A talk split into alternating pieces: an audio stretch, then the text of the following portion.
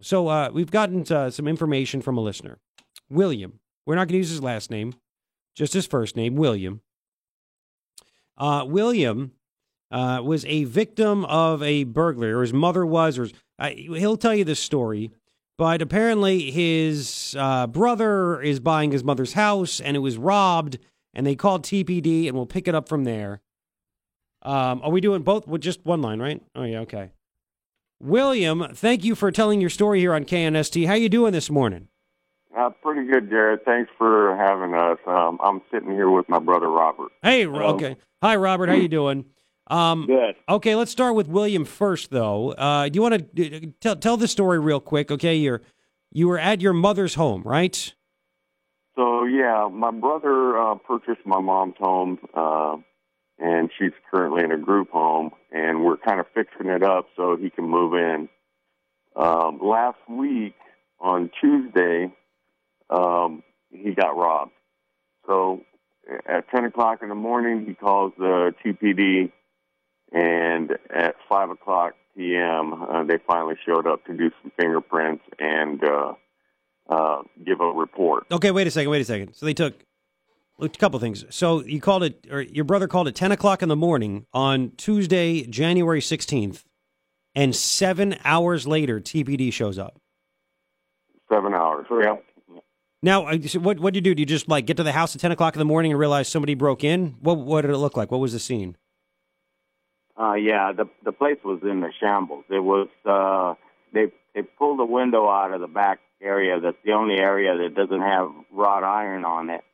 And uh, they um, came into the house and just just tore into everything. They Everything was open, every cupboard, every drawer, every box, every... Everything was out and on the floor, just, you know, just ransacked really bad. Okay. And they, they they took a lot of stuff. So you called nine one one? Yes, I called the police, nine one one, called the police department. Uh, and what'd they tell waited. you? I waited and I waited and I waited. I kept calling and calling and said, you know, is anybody ever going to come? And, and, uh, They said, well, they're extremely busy right now, but uh, we will send someone. But I, I never got anybody. You know, it was like seven hours later, uh, a female officer came. She was really nice, but she said she was out uh, giving parking tickets. And I guess that's where they pulled her from. And uh, uh, she was very helpful. But, uh, I mean, two hours later after, you know, taking... swabs and fingerprints and information of what was stolen. Um, you know, I mean, that's all I got. I got a police uh, case number and, uh, and a sheet of paper saying, here, write anything else down that might have been stolen and, and uh, mail it in. Wow. Um, so so she showed up and she said, I'm sorry, I was I was writing parking tickets. She was assigned to write parking tickets like a meter maid. And I guess they, they need to make money, and that, that you know they're broke and they're raising taxes in the city of Tucson. So hang on a second. When you when you kept calling the Tucson Police Department back saying, "Is anybody coming? What's going on? What's that?" They just told you they're busy. Yeah, they told me we're extremely busy right now, and uh, and you know I, I asked them. I said, "Well, what is it? Do you have only four officers on this side of town, or what?" You know, I mean, there's plenty of precincts. And she said, "Well, you know, we do have seventy officers employed in the South Side area." And uh, I said, well, are all of them busy? And what's going on? And uh, they ended up uh, just saying, well, you know, they're extremely busy right now. They have other calls, you know, that are more important than your call right now. That are, and uh, we will send someone as soon as we can free someone up.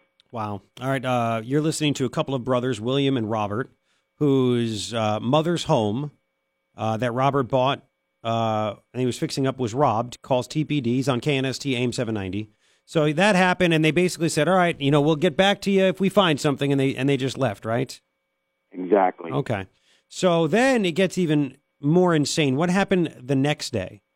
So on the seventeenth, uh, which is the next day, you know, the sixteenth, we had, you know, kind of boarded up the windows and Uh, kind of tightened up the house again, uh, and then the next day uh, I got called about four o'clock p.m.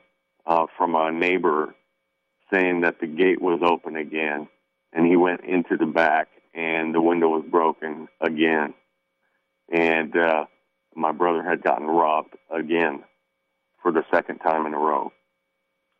So uh, we we kind of looked through the house, uh, talked to some neighbors. Our neighbor actually about three p.m. earlier that day uh, had called the Tucson Police Department, saw kids walking down the street with computers and stands, called the police, said, hey, it looks like somebody's being robbed. And the T P D told her that, you know, you just can't call police on people that are tearing equipment down the road.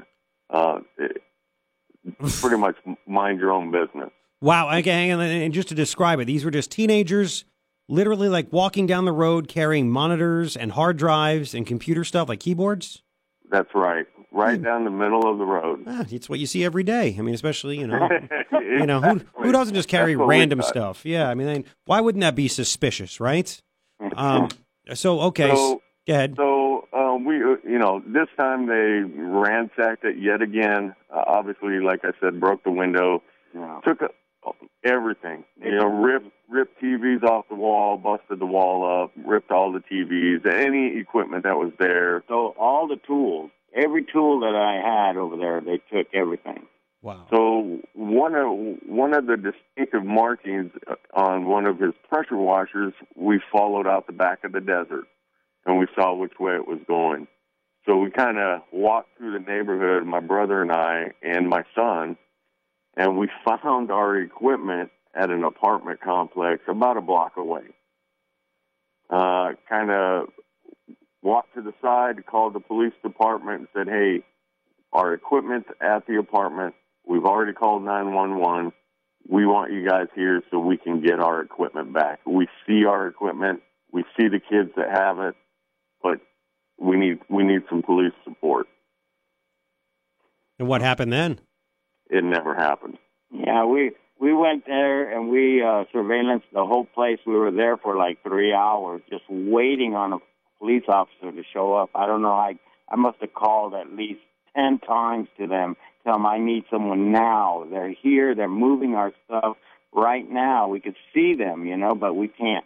I mean, I asked, do, do we take our, you know, our justice in our own hands and run in there and go take what we got, you know, of, of my stuff back? Or, oh, no, don't don't do that. And I said, of course not, because you'll probably arrest me for doing that. Yeah, then they'll show up. So, so right, right, right. You know, so hang on a second. So you're positive that it was your stuff that they had?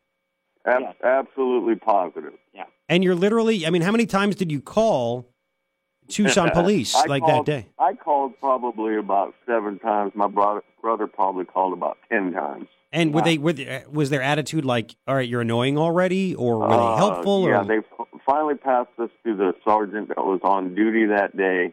And she said, I'm sorry, we're in a barricade situation. Uh, we can't help you. So I called back to the dispatcher, and I said, look, uh, we need some support over here. Pass us through to the sheriff's department or another precinct. Oh, no, that's our that's our area of operations. We cannot pass you on to another precinct.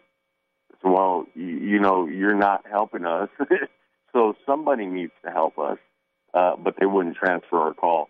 As a matter of fact, I even talked to a lieutenant the next day from the T P D, and he said the dispatcher did exactly right.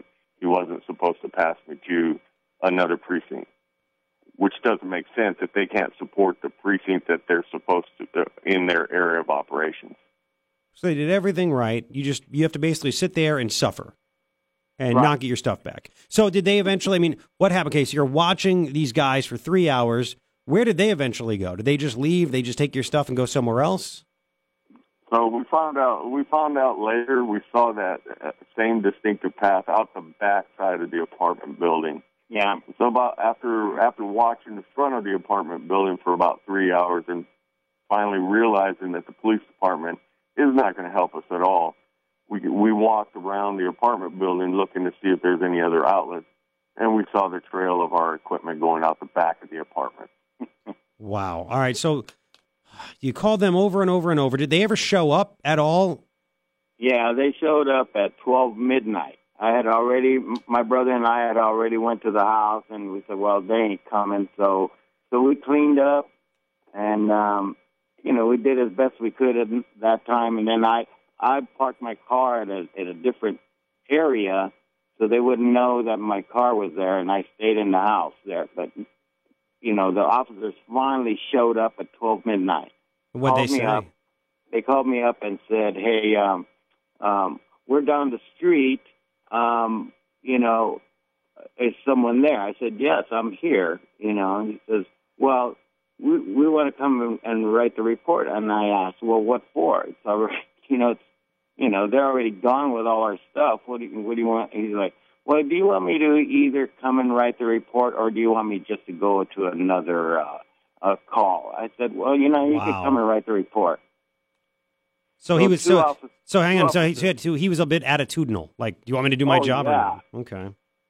And so when he, when him and another officer showed up and came in, the young one was very arrogant. He was, you know, he's like, "Look, I'm not going to go there, and we're not going to go there anymore. Either, you know, you want me to write this report, or we'll just leave right now." You know, and I'm like, "Well, go ahead and write the report." Wow. Look, this is what they did, you know. But you can't see anything now. We cleaned it up. But you could see the broken window. You could see, you know, the, the holes in the wall. You could see, you know, there's nothing here anymore. You know, so so he gave me a case number and a, and a piece of paper also that's saying if you see anything or or uh, uh, missing that you didn't mention, then write it on this and send it in. That was all I got. Did you ever talk uh, the next day or anything to anybody up? Uh, in, in, like, the management or one so, of the bosses of T P D? Uh, that night, actually, uh, I, I left. I went back to my house probably about eleven p.m., and I wrote a, I wrote a letter to Mayor Rothschild, and uh, I have yet to actually get a response back from his office. Um, I did get a, and, and I explained to the mayor, you know, the issues that we're having with the Tucson Police Department and their lack of response time and support in, in that area. Um, the only thing I've gotten was a call from the lieutenant at the Tucson Police Department the next day saying, uh, we supported you as best as we could. Sorry. I know it's not an, an excuse, but sorry. So that's, that's it. That's about as much support we got from the city.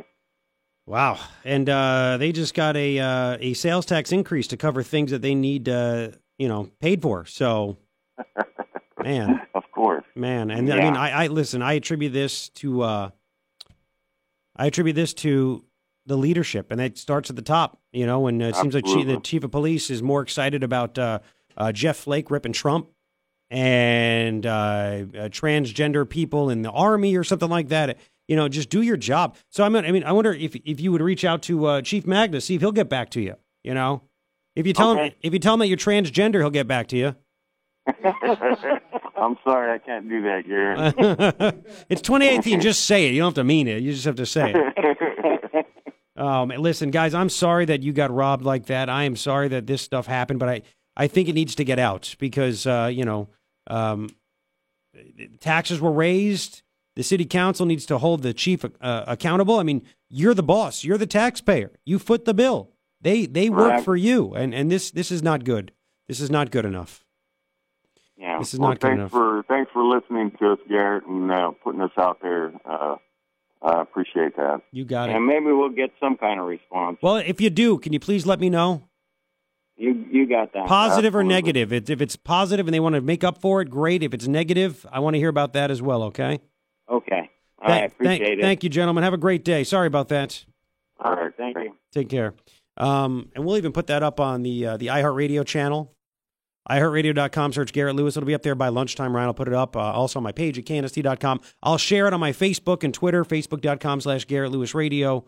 Like it and follow it at Garrett Lewis on Twitter. Please like it. Uh, please follow it there.